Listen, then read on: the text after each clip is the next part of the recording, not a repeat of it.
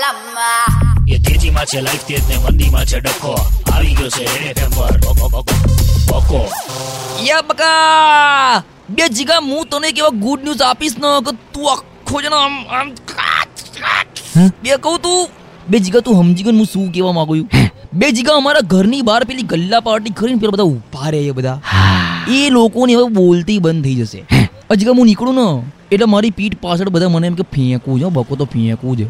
પણ જીગા બધાની બોલતી વહન તું જો આ સાંભળ બે પેલા તું. જો એ હાય મેં હું અર્જુન કપૂર. એ બકા આવજે ખતરો કા ખેલાડીમાં.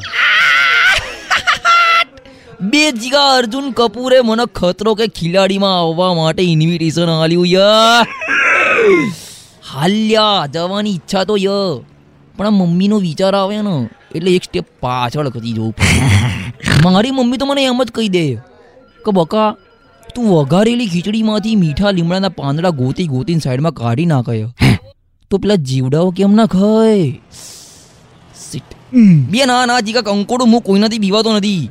શું? કે ક્યારે બીવાયો? હે નેડ ગપ્પુ? આગી જા કયા દિવસે?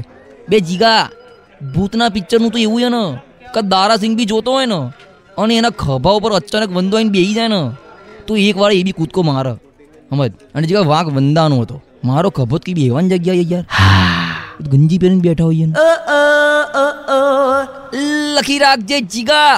એક દાડો એવો આવશે ને કે લોકો આપણી ડીડિંગના એક્ઝામ્પલો આપશે. રીતસર અને જીગા શેર બજારની જેમ ડેર બજારના બી કિંગ કહેવાઈશું આપણે પણ જીગા હાલ પૂરતું સોનું રિચાર્જ કરીએ ને યાર.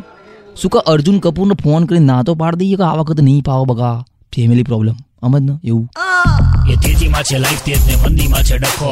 આ હતો રેડ એફએમ પર. ભકો ભકો હે